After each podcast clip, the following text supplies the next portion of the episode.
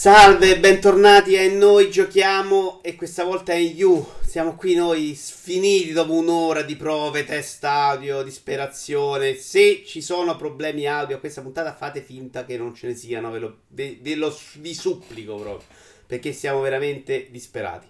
Cioè io in realtà, forse Paolo più di me in realtà, con noi oggi abbiamo Paolo Isidori. Ciao ragazzi. È il primo, tra l'altro questa parte la stiamo già ripetendo per, per dire quanto è dramma. È il primo che partecipa e noi giochiamo a You, ma potrebbe essere anche un ospite di e noi giochiamo in Friends. In quanto, l'ho detto Miki, a cui tieni tantissimo eh, questa cosa del mio. A cui tengo tantissimo, esatto, è il mio nome giapponese, quindi una peculiarità. Spiegaci, dai, perché io so che ci sento che ci tieni a questa cosa. Nome giapponese e te lo sei meritato questo sera. Ah, più, più, che altro perché è un dramma che mi affligge sin da bambino, Vito perché il mio nome eh, originale in giapponese sarebbe Pauro Miki però poi in italiano per diciamo comunità mi hanno scritto sulla carta d'identità Paolo Miki perché faceva un po', un po' assonanza quindi poi cosa è successo? Che fondamentalmente la gente pensa che il mio nome è Paolo e Miki è il cognome non capendo che in realtà Paolo Miki è tutto un nome che in teoria in giapponese sarebbe anche tutto attaccato perché tu hai un nome giapponese? perdonami Beh, perché mia madre è una grande appassionata di tutta la, la cultura nipponica. Ah, e quindi... anch'io avevo detto Paolo Michi, non capendo che tutto era un nome, insomma. Sono... Stai dando dello stronzo anche a me. Ah, okay. Sei uno di loro, sei uno di loro, sei Vito. Di loro. Eh, però se... me l'hai scritto separato, mi hai scritto Paolo, tra... spazio Michi, spazio Isidori. Neanche eh, esatto. un po' colpa tua. Eh, ormai, ormai è l'abitudine. Eh, non è che uno si aspetta un giapponese, tra l'altro come te, cioè sembri più un... No musulmano bombardato. Ecco. ok. Dicevamo, uh, hai fatto una cosa brutta nella tua vita, che è tipo un podcast con Simone Trimarchi, eh, che è partito dal suo blog, che è un partner di videoiora.com, che è? Eh, Inside the Game. Eh, il podcast si chiamava Inside the Gamecast perché l'originalità era il mio forte ed era un podcast che ovviamente Um, parliamo di dieci anni fa, eh? parliamo di dieci anni fa e scimmiottava un po' il mio podcast preferito dell'epoca, ma che anche quello attuale, che è Rincast ovviamente. Perché um, insomma io sono un grande fan di Vito, lo seguo sin dai, dai tempi del, dei, primi, dei, primi, video del corso per videogiocatori professionisti e ormai sono, penso sono dieci anni Vito che praticamente io ti conosco e tu non sai neanche della mia esistenza.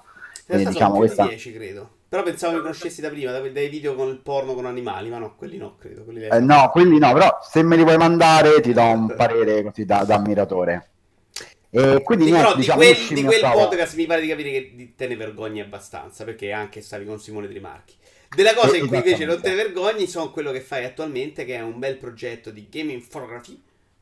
Esattamente, un progetto un nome che... altrettanto brutto, eh, che è Trechev. Trecev, esatto, è un progetto che vive solo su Instagram.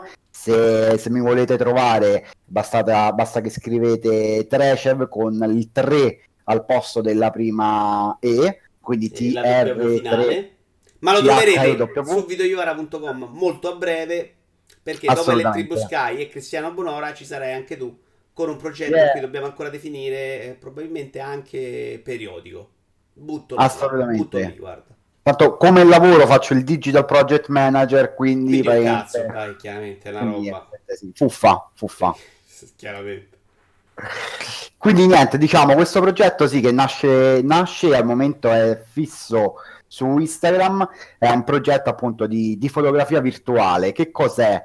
Un po' appunto come eh, Electric Blue Skies, ma anche come eh, Dead and Trills, che è uno dei, dei, pionieri di questa, tra virgolette, forma d'arte, diciamo che ehm, sono un appassionato di fotografia di videogiochi, nel senso che attraverso una serie di tool, eh, ehm, ovviamente su PC, io eh, diciamo, riesco a eliminare dallo schermo ehm, tutte le indicazioni dell'HUD barra delle vite, eccetera, eccetera, e avere una, una camera libera in modo tale da fotografare tutte le ambientazioni dei videogiochi ehm, a cui appunto sto giocando in quel L'hai periodo. L'hai sembrare una cosa noiosissima e brutta, in realtà è molto bella, le foto sono molto belle, io sono andato a vederle ed è questo il motivo per cui eri su videoiovara.com, non altro, non, so, non perché mi hai fatto mille complimenti e mi vuoi bene. Però io partirei a parlare di giochi, visto che abbiamo cominciato qui alle 5.20 del pomeriggio e sono tipo le 9 di sera, 9.20, devi ancora mangiare, cioè, c'è tipo la, la, ragazza che gli porta il cibo mentre sei qui, Sono delle scene da galera, ma per video questo ed altro, signori. Pensate a cosa porta la follia. Io, sei il mio ospite preferito, guarda, te lo dico sinceramente, sei veramente dedicato con affetto. Partiamo! Uh, abbiamo Partiamo. Tutto? Eh sì, abbiamo detto tutto e possiamo allora, partire sul primo gioco che è Dishonored 2 Death of the Outsider. Che mi dicevi La che... morte dell'esterno in italiano, guarda. Eh, mamma mia, che brutto. Sì, ehm, è letterale diciamo... stavolta, dai. Eh, ok, sì, molto letterale, però io vabbè, sono, sono un fissato con l'inglese, quindi diciamo che non, non, gioco nessun gioco in italiano. Però visto come ti scegli Nick, direi, o come il tuo, visto il tuo nome, non stare qui adesso a, a, a giudicare gli altri. Esatto, diciamo che ho un problema con le lingue nella vita. Comunque, questo Death of the Outsider fondamentalmente è il, un DLC standalone ambientato nell'universo di Dishonored 2. Um, ehm, standalone quindi significa che praticamente uh, chiunque può acquistarlo e giocarlo senza dover necessariamente aver acquistato in precedenza Dishonored 2 ma soprattutto, uh, come dicevo prima e concordavo con Vito, uh, anche per chi come noi ha la memoria da pesce rosso, può tranquillamente giocarci perché uh, è vero che eh, la protagonista e alcuni degli attori del gioco uh, sono comunque quelli presenti di Dishonored 2 o nel primo capitolo, uh, ma diciamo la conoscenza degli avvenimenti diciamo, precedenti non è fondamentale per la godibilità del gioco. Io però dicevo, avevo avuto proprio l'impressione che loro uh, dessero per scontate un sacco di avvenimenti, cose che succedevano e stavo un po' rosicando perché mi sembrava di perdermi qualcosa, cioè sembra proprio che ci sia tutto un trascorso di questi personaggi e che io non lo ricordassi. Invece no, invece a quanto pare lo danno per scontato, è un sottinteso, ma è un, diciamo, un Beh, background diciamo... che creano loro per questo episodio. E, e, esattamente, esattamente, nel senso che la, la, protagonista di Death of the Outsider è Billy Lurk, che è la, la ragazza di colore, eh, nonché capitano della Dreadful Whale, che è la barca che funge un po' da hub principale in Dishonored 2. Sì, quindi già... un personaggio mediamente insignificante in Dishonored 2. Dai. Sì, diciamo, lei stava lì a fare la bella statuina, ti diceva ogni tanto due o tre cazzate, c'è un plot twist alla fine del gioco che non sveliamo però Questo diciamo che non ha... Ne, no, nel 2, di sono le 2, se l'hai finito, non ti ricordi neanche... Ok, allora poi dopo te, te, lo ricordo io perché comunque è una cosa importante, però diciamo che per tutta la durata del gioco lei non è una figura principale nella trama in nessuna maniera. L'unica cosa che bisogna, tra virgolette, ricordarsi, ma che ce lo spiegano all'inizio di questo DLC, è che lei fondamentalmente è una ragazza di strada, è una ragazza che è riuscita a sopravvivere eh, grazie a espedienti come furti, omicidi a pagamento, sequestri di persone. E quindi questo gioco è incentrato... È una brava persona, insomma. Diciamo che Vabbè, potrebbe sì. candidarsi in Forza Italia, proprio se vogliamo. E- esattamente, anzi probabilmente è ispirata a, quindi... Okay. Ehm, diciamo appunto che quindi mh, questo gioco si basa molto sul fatto che te sei, un, sei una ladra, sei un'assassina non sei il prescelto liberatore de- de- della capitale come negli altri capitoli. E, um, e quindi è, è, molto centrato a livello di, di, trama che si traduce poi in gameplay su questo concetto, nel senso che te sei una povera stronza che si è dovuta arrangiare per tutta la vita e, e continua a farlo. E un po' il primo capitolo, secondo me, spinge in quella direzione. Perché il primo capitolo, che è quello che mi aveva lasciato un po' la mano in bocca. Io sono, sono, al secondo, ecco. Però il secondo arrivano, diciamo, i poteri e cambia il gioco, diventa un'altra cosa e diventa un po' di Dishonored 2. Cioè, puoi farci le cose che c'è. Il primo capitolo invece non ti dà niente.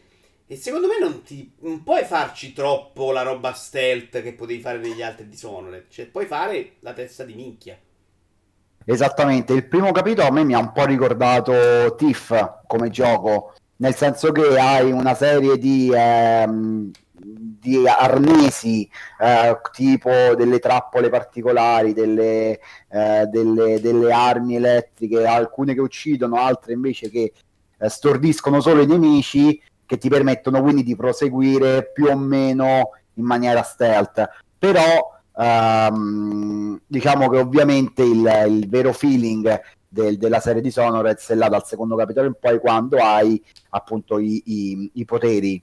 Che però a differenza dei precedenti capitoli uh, siccome in questo, in questo DLC il tuo obiettivo è uccidere l'outsider, che altro non è colui che uh, questo semidio che è il padrone del vuoto e che grazie al marchio che l'outsider dà al, al protagonista dei, dei due Dishonored, lui acquisisce poi poteri. Qua tu dovendolo uccidere, lui ovviamente col cazzo che ti dà i poteri. E quindi che cosa fa? Ti leva un braccio, che è proprio una delle scene iniziali del gioco. E dopo questo avvenimento eh, tu hai questi poteri, no? Che però sono una, tra virgolette, una brutta copia di quelli che sono i, i poteri classici di Dishonored 2. Nel senso che uh, sono tre poteri la, la, trasfigurazione, quindi prendi le sembianze di un altro essere e puoi camminare senza farti riconoscere dalle guardie, puoi fermare il tempo e navigare le zone circostanti in forma di spettro e poi c'è la... Um, eh, in inglese è displacement, non, non, non, so come l'hanno tradotto in italiano, però fondamentalmente è una sorta di teletrasporto. Questi sono Vabbè, i tre. C'era anche negli altri, insomma. E, esatto, e mh, la differenza una variante, altri... che è una quella che devi prim- puoi prima posizionare e poi spostarti o poi c'è l'upgrade che puoi invece spostarti direttamente.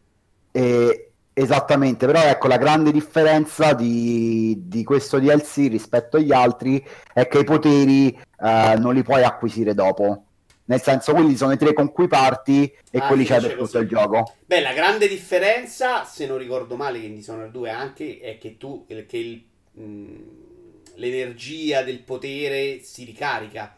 Si ricarica, esattamente. Invece di andare lì a, a, a bombolette, a insomma, quindi usi molto di più. E poi sì. giocherellarci tanto. Esattamente, perché secondo me diciamo, a livello di gameplay è stata fatta questa scelta perché avendo solo tre poteri uh, li devi usare molto molto più spesso. Ma secondo me è una scelta geniale che Ferrari, se continueranno con Dishonored, secondo me ha più senso che sta lì a darmi questi poteri in cui posso fare tante cose e poi ce l'ho limitati dal, dal numero di, come cazzo le chiamiamo, insomma, mana. Esatto, sì. del mana che, che, che ho a disposizione. Così sperimenti, cioè posso fare quello che voglio, lo faccio. Assolutamente. C'è da dire che una cosa che non mi è piaciuta è che che, che delle cose secondo me le spiega molto male in questo gioco. Perché ok, tu arrivi, boom, sparati tutti i poteri insieme da menu.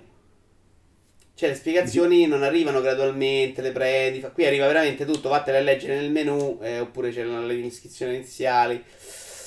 Sì, beh, diciamo che lasciano molto spazio all'utente di andarsi a vedere il tutorial, però secondo me la scelta è stata fatta perché davano un po' per scontato che chi sarebbe andato ad acquistare questo gioco era comunque qualcuno che... Sì, per non appesantire chi l'aveva già giocato ovviamente, però se io, io che l'ho giocato e me lo sono già dimenticato tutto, o chi lo prende nuovo secondo me fa un po' fatica. O quantomeno sì, lo trova meno appagante. L'altra cosa che secondo me, a parte vabbè che si vede che è un gioco strutturato veramente diviso a livelli, molto più... è che gli manca un po' quel respiro della storia principale che aveva invece di Sonor 2 che secondo me ti aiutava pure un po' più a aver voglia di leggerti i testini, i diari, tutta quella roba che trovavi. Qui essendo tutto molto più scollegato, sì è vero, trovi le missioni sul, nella bacheca, cioè diventa una roba molto più da open world classico, in cui fai le missioni 100 di The Witcher 2 che prende le missioni, lui te le piazza, con quattro icone in giro, vattele a fare, questo livello. È una roba che sembra molto meno organica. Allora, sì, da una parte quello che dice è vero, però ti dico, io, mh, io nasco come giocatore multiplayer, quindi non, non, sono mai riuscito a seguire più di tanto la storia dei giochi single player e questa innovazione che hanno fatto dei, dei contratti a, a, me mi ha aiutato molto a divertirmi un pochino di più perché sono delle mini trame all'interno di una trama principale. E, diciamo per, per, chi non ha avuto ancora modo di provarlo, il, i contratti che cosa sono?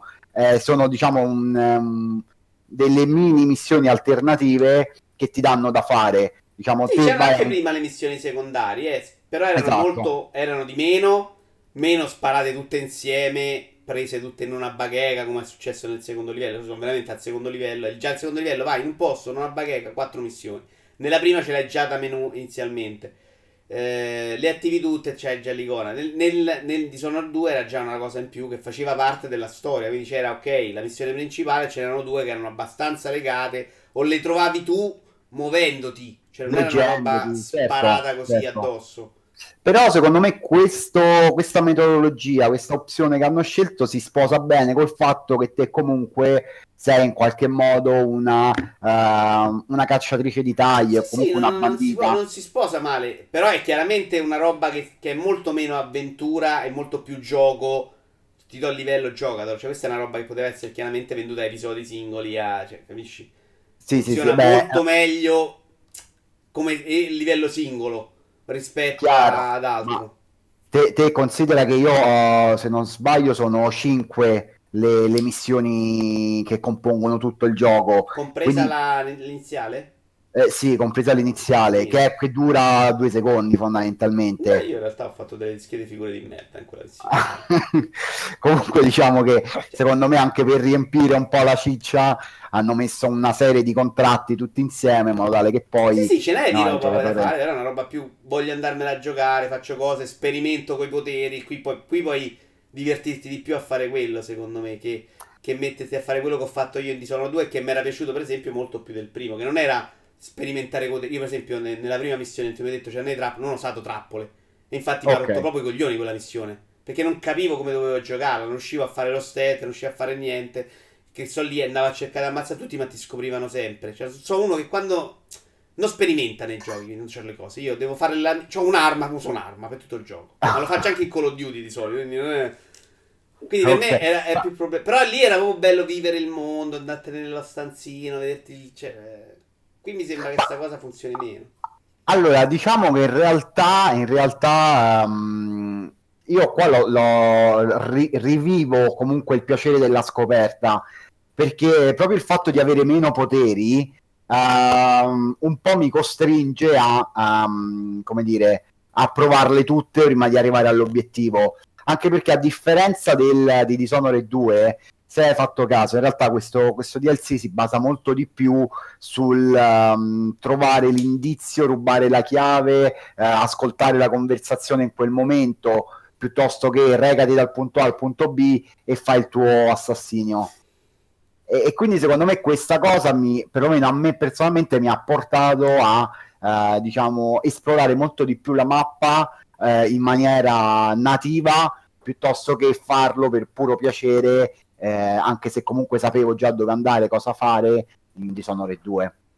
Quindi... Uh, sì, dal punto di vista della sperimentazione secondo me offre di più. Uh, boh, non... Poi sono all'inizio, vediamo. Insomma, l'impressione è che non, non, è quella roba che mi era piaciuta tanto nel 2. Uh, eh, dal punto di vista proprio invece ludico, c'è le meccaniche, proprio sì, siamo dalle parti invece proprio esattamente del 2. Cioè, quando lo metti alla frusta, cioè che arrivi, succede l'inconveniente, devo combattere. Là, secondo me, il gioco dà proprio il peggio di sé. Cioè, sì, devi proprio sì, forzarti sì. a dire no, sta cosa non la faccio, riparto dal checkpoint perché sennò diventa una schifezza ignobile. Sì, no, diciamo che il, il, sistema di combattimento è praticamente inesistente in Dishonored 2, funziona malissimo, non, non è funziona divertente. Funziona pure, però è proprio l'intelligenza artificiale che non va mai, insomma lo metti proprio... non va, secondo me non è una roba che diventa proprio brutta da giocare, da vedere no, no, assolutamente, assolutamente. Non... Si, si, si, capisce benissimo che il, il, focus degli sviluppatori è stato comunque sull'esplorazione e su diciamo, la manipolazione del personaggio attraverso i, i poteri speciali.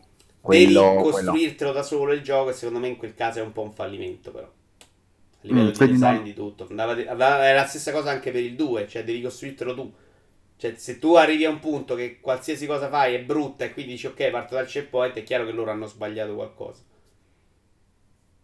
Ah, diciamo che è, una, è, un tipo di gioco che è pensato fondamentalmente per essere stealth. Se lo giochi stealth, ok. Se, se vuoi combattere, vai a giocare qualcos'altro. Ma in teoria loro ti, ti, danno la possibilità di fare tutte e due le cose. Cioè, c'era proprio anche nel 2 l'offerta ombra, stealth. Cioè, Secondo me non gli è proprio riuscita, però... Ma, sì, Poi sì, diciamo... me, se, te, se, lo vuoi giocare in altro modo non lo comprate questo gioco, sono d'accordo con te. Però loro non te lo vendono così. No, diciamo che secondo me quei poteri del 2 per eh, combattere, loro inizialmente avevano più pensati per combatti barra distrai i nemici mentre te la dai a gambe levate. Tipo la folata di vento. Sì, però se i nemici è così facile fare la strage, poi non No, ci sono delle rune che Nel comunque... primo sono- ce l'avevi per combattere, ma non ti conveniva mai. Qua ti conviene sempre, eh, perché non farlo? Cioè. Però è una, una merda. Ma i topi li capisci quando parlano tu? Uh, allora no, no, sinceramente no. Cioè, ho, ho provato a dargli un senso, ma penso solo con grossi, grossi dosi di droga riesci a capire. Perché lui all'inizio te lo dice che guarda, i topi ti danno una mano, ma spesso le informazioni che ti danno sono sibilline, quindi Ma devi in italiano non decifrare. capisco proprio io, ma a parte le informazioni, non capisco poi che cazzo dicono. Eh, io in inglese capisco le parole, ma non capisco che cazzo vogliono dire questi topi. Ok. Quindi Ma diciamo l'hai che... finito tu? No, no, io sto all'inizio del, del terzo, quindi ho superato da poco, penso, il mm, punto dove sei te. E- Ah, ok, quindi- Perché in realtà io, eh, proprio per il progetto di, di fotografia che faccio, ehm, Durano nel- 123.000 ore in più i giochi. Tra l'altro questo da fotografare secondo me è molto bello. esatto, però di sono, molto. Dishonored 2 aveva un, eh, all'interno una, una feature che si chiama Nvidia Ansel, che praticamente è un sistema di Nvidia con cui tu premi un tasto e in automatico su alcuni giochi che lo supportano ti crea il tool per fare le foto senza l'HUD. In questo gioco, in eh, Death of the Outsider, non è stato messo questo Ansel, quindi per ricrearmelo da solo, io sto giocando il gioco senza mirino, senza barra della vita, senza indicatori a, a schermo. Quindi io praticamente giro e giro più volte le mappe senza sapere bene dove andare e già quello è un livello di difficoltà maggiore. Tu devi drogarti di più, secondo me. Eh, Senti, andrei avanti. Tanto non so a che ora Sì. siamo partiti alla fine tra le ore. Cioè, so quando siamo partiti realmente, non quando siamo partiti con la registrazione della puntata. Quindi siamo a 6 ore e 40, ma non so quanto stiamo registrando. allora, credo, credo che siano più o meno 20 minuti. Quindi già stiamo sforando i Ah, tempi. ecco, no, ho visto la registrazione, Rec. Ok, sì, vabbè. Eh, dai, andiamo avanti. Magari Allora, ra- rapidamente, ti meriti rapidamente. qualche minuto in più. No, Long Dark. The Long Dark, ok, The Long Dark. ehm, credo che nessuno né su Rincast né ah, in Noi Giochiamo e Friends ne abbia mai parlato, eh, eh, però in realtà è un gioco che secondo me merita tantissimo. Ehm, che cos'è The Long Dark? Eh, è il vero simulatore di sopravvivenza. La, diciamo, il- la, la prefazione di questo gioco è questa, che ehm, nel mondo è scoppiata per cause ignote, ma di cui non ce ne frega nulla, una tempesta geomagnetica che ha quindi scombussolato un po' l'asse terrestre. Questo, come, come tutti voi saprete, porta fondamentalmente a, a due eh, problemi. Come Il primo- saprete, però, quando scoppia la tempesta geomagnetica te lo insegnano proprio alle scuole elementari. Eh, no, ma tu, tu sai che il videogiocatore medio sa quali sono tutte le variabili da prendere in considerazione in un'apocalisse zombie, ma magari non sa quante sono le regioni italiane. Quindi io do per scontato che il videogiocatore medio sappia che cosa succede quando scoppia una tempesta geomagnetica. Certo. Che, che quindi sono A, non funzionano più tutti i dispositivi elettrici, e B, visto che si sposta l'asse terrestre, diciamo, eh, è come se cominciasse una nuova era glaciale. E il protagonista di questo gioco è, è un canadese, è un pilota di aerei canadese, e quindi già vive di per sé in un posto abbastanza ostile e abbastanza freddo, e, e praticamente non deve fare altro che sopravvivere. Il gioco della Dark ha due, eh, diciamo, modalità di gioco. La prima è la, la- una modalità storia, che è uscita, eh, se non sbaglio, a questo agosto, quindi da poco, e sono i primi due capitoli, che poi verranno rilasciati i, seguenti nei, nei prossimi mesi. E, e poi ha un'altra modalità di gioco che è la classica survival, che è quella secondo me la, la più interessante, perché è, la- è una modalità che tu praticamente non, non hai una vera trama, ma è solamente un- una sfida contro te stesso.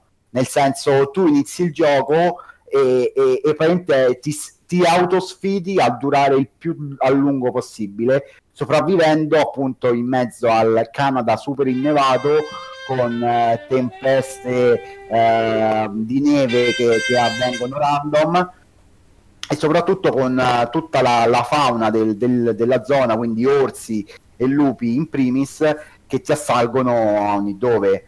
Tu sei un povero stronzo che non ha nulla e devi iniziare a scoprire le varie zone, eh, iniziando a raccogliere materiali tipo il legno, eh, piuttosto che le pelli degli animali e quindi diciamo poi costruirti l'arco, costruirti le frecce, riuscire a costruirti anche dei ripari eh, e soprattutto bere, mangiare e dormire, che sono dei, i tre elementi che secondo me mancano un po' a tutti i giochi survival, perché diciamo ultimamente hai notato anche te video che eh, sta un po', stanno un po' dilagando, un po', un po' di moda il survival horror o, o, comunque il genere survival multiplayer, che però in realtà non è un vero survival. Vedi giochi alla DayZ piuttosto che Player Unknown Battleground. Eh, player tutti... Unknown no, DayZ già più sì, dai. Però sono dei giochi che in realtà... Mh, in realtà non, non, non, hanno una forte componente di survival, nel senso sì, puoi bere, puoi mangiare, puoi essere infettato e tutto quanto, però alla fine in realtà la gente ci gioca perché il fulcro è quello, va in giro e ammazza gli altri, che è poi un po' il motivo, diciamo la, la grande idea che ha avuto Player Unknown è quella di prendere quell'idea e di sviluppare solo quella, non levarci sì, sì chiaro, quello, no, quello non c'entrava niente. DayZ invece in realtà potevi fare anche un po' di altre cose potevi anche decidere di non andare in giro a mazza nessuno perché eri sempre molto debole, potevi decidere di andare lì a cercare di sopravvivere, ecco. Poi chiaro non era un survival nemmeno quello, però... esatto, questo, questo, invece diciamo è proprio la, la sopravvivenza allo stato puro. E, ehm, quindi appunto tu devi procurarti sempre costantemente cibo e acqua e devi capire soprattutto fondamentalmente come arrivare al giorno dopo. E, e la, la, cosa bella, secondo me, di, di, di, questo genere di gameplay è che non essendoci una storia, um, i, i, classici momenti memorabili che, che, ogni videogioco ha e che ogni videogiocatore si ricorda, in realtà in questo, uh, in questo gioco, in The, Lord, in The Long Dark, eh, è il videogiocatore stesso a crearsi il momento epico. Eh, perché ad esempio cioè, io posso andare a ricordarmi quel, quella volta che dopo due settimane di gioco no, eh, ero rimasto con due proiettili per il fucile eh, non avevo più cibo, non avevo più acqua ed ero intrappolato dentro una casa in mezzo alle montagne con una tempesta allucinante di fuori e dovevo inventarmi un modo, dovevo farmi coraggio e uscire. O lavavo la spacca. O riesco a sopravvivere anche oggi oppure perdo due settimane di gioco, due settimane della mia vita buttate così. È, una, è un po' masochista come, come idea, però diciamo Beh, che... Sono quelle cose secondo me molto belle sulla carta e quando le provo, mi piacciono un casino, quando le provo a giocare di solito tendo a rompermi le palle dopo tre secondi, eh. Quindi è molto bello sentirvele raccontare, mi piacerebbe leggerne dei diari, cioè veramente, se puoi scrivere... Queste robe sono fantastiche, c'è Antonio Pizzo che, che, che ne ha giocate di queste robe disastrose, bellissime, sulla carta piaceva un casino e poi quando mette ha giocato delle robe, ce n'era uno su un'isola in cui dovevi triangolare, non so te lo ricordi, il posto dove eri, cioè bellissime, però poi giocare a due palle. Beh, secondo me se, se, ti piace quel genere di gameplay lo adori, eh, se no si ti annoi dopo i primi 5 minuti. Anche perché graficamente io lo trovo molto carino, però è una grafica molto stilizzata. Eh, è orribile, dai. No, no, no è, è, carino, però ecco, diciamo che il, il vero cuore pulsante del gioco è proprio la sfida con se stessi nell'arrivare al giorno dopo. Quindi... Guarda, io direi no. a questo punto, saltiamo Mario Razzi, Razzi Rabbids, Mario Rabbids Kingdom Battle che ne abbiamo parlato le ultime due puntate. Ok. Parlaci un po' di Devil's Daggers che ne aveva parlato forse Teocrazia, se è quello che, che ho in mente io. Forse eh, po- Potrebbe essere che tu... non mi ricordo più un cazzo, insomma, ovviamente avrò mischiato tutto, però è un gioco più pazzarello e qui sicuramente meno conosciuto. Sì, allora diciamo che ok, tra, tra, The Long Dark e Devil Daggers fondamentalmente la gente penserà che sono folle però eh, io ho pensato io... quando hai fatto il podcast con Trimarchi in realtà secondo me già avevi ah, convinto ecco. lì guarda. Però tu avevi un insight precedente quindi mi hai, ti, ho, ti, ho, spoilerato così. No allora ehm, io immagino adesso mi metto ne, nella mente de, de, de, degli, aspe- degli spettatori che stanno guardando il video e diranno ma che cazzo è sto gioco allora, roba chiaramente fulminati fuori di testa. Cioè, c'è una mano che spara delle roba rossa. esatto, allora diciamo, parto da questa frase. Se vi piace veramente tanto il gameplay degli FPS anni 90, quindi il primo Quake piuttosto che i primi due mh, capitoli di, di Exen o Heretic in, uh, in Europa, eh, vi, questo gioco lo adorerete perché non è altro che un, un'arena, un po' quindi proprio un, un cerchio chiuso dove iniziano a spawnare senza continuità, cioè senza proprio come se ci fosse un domani orde e orde di senza mostri soluzione di continuità. T'aiuto. Esatto, grazie, purtroppo sai, ho un problema con le lingue, come dicevo prima, e, e quindi niente, eh, te vieni inondato di nemici di, di, varie tipologie e tu non devi fare altro anche qui che sopravvivere il più a lungo possibile. E il punteggio in questo gioco viene dato da quanti secondi riesci a, a stare su, su, questa, su questa arena uh, senza morire e c'è una, una leaderboard che... Mh, ce n'è una diciamo globale per tutto il mondo e una invece solo con gli amici di di Steam. Quindi se siete anche un po' quei giocatori che eh, diciamo si eccitano a, a, sfidare i propri amici, a battere lo score più alto, questo potrebbe anche essere diciamo un titolo a, adatto a voi. Perché consiglio Devil Daggers? Perché fondamentalmente è un gioco che di solito si dice o lo ami o lo odi, in questo caso, secondo me, o lo ami oppure non hai proprio capito il gameplay e lo scopo di questo gioco. Nel senso che è una roba che se ti piace quel genere di sparare, eh, ripeto, quindi proprio i classici FPS Arena degli anni 90, non può non piacerti questo gioco. Cioè, ci, ci, Anche ci, l'estetica no, eh, proprio non vogliamo giudicarla questa roba. L'estetica, vedi, vedi Vito, qua, tu, qua tu, tu, mi caschi proprio su, come, sul fagiolo, come si dice, perché eh, questo gioco si basa solo sul gameplay. Cioè, no, l'estetica... io ci credo, però a me piace dei giochi, vedere anche un po' della bellezza. Parte del mio divertimento con i giochi è proprio l'estetica. Secondo me non, non giocherei mai se dovessi giocare su sta roba qua. Ah, ti dico, l'estetica qua sembra rozza, in realtà è molto curata, nel senso che è l'idea che loro volevano dare è quella ovviamente di un gioco anni 90, quindi non potevano, uh, diciamo... Ah, io pensavo l'avessero proprio fatto negli anni 90 e l'avessero tirato fuori adesso, cioè, probabilmente no, è, è, uscito, se non sbaglio, è uscito l'anno scorso su sì, Steam. Sì, costa, costa 5 euro, quindi comunque sono anche stati onesti intellettualmente a non metterlo a un guarda prezzo che chi, a chi piace, ne ho sentito parlare veramente dai, saltatissimi. Cioè... No, no, no, ma è una roba che se ti piace... Io, mh, cioè, nel senso, com... io nasco a, a, a 8 anni come giocatore con Doom 2 e successivamente Heretic e, e Quake. Quindi, diciamo, il primo gioco online che ho fatto a 12 anni era Quake 3 quindi potete capire che comunque per me è, un, è una fetta importante de, de, de, del, del, mio, del, mio, crescere come videogiocatore, la, l'arena proprio anni 90. Di conseguenza questo gioco è per me è veramente un piccolo capolavoro, una piccola bomboniera di gameplay dedicata a, a tutti gli amanti degli FPS Arena. E chiudiamo così con... Uh, con... questa gemma di follia non lo so, è proprio brutto a vedersi, eh, sicuramente sarà bellissimo da giocarci. Comunque io ti ringrazio veramente, non potrò mai ringraziarti abbastanza per questa serata. Gra- grazie a te Vito, grazie a te. Tra l'altro sarà venuta muta probabilmente, la faccio uscire online muta, ti giuro. La gente dovrà capire i segni, va bene uguale, guarda.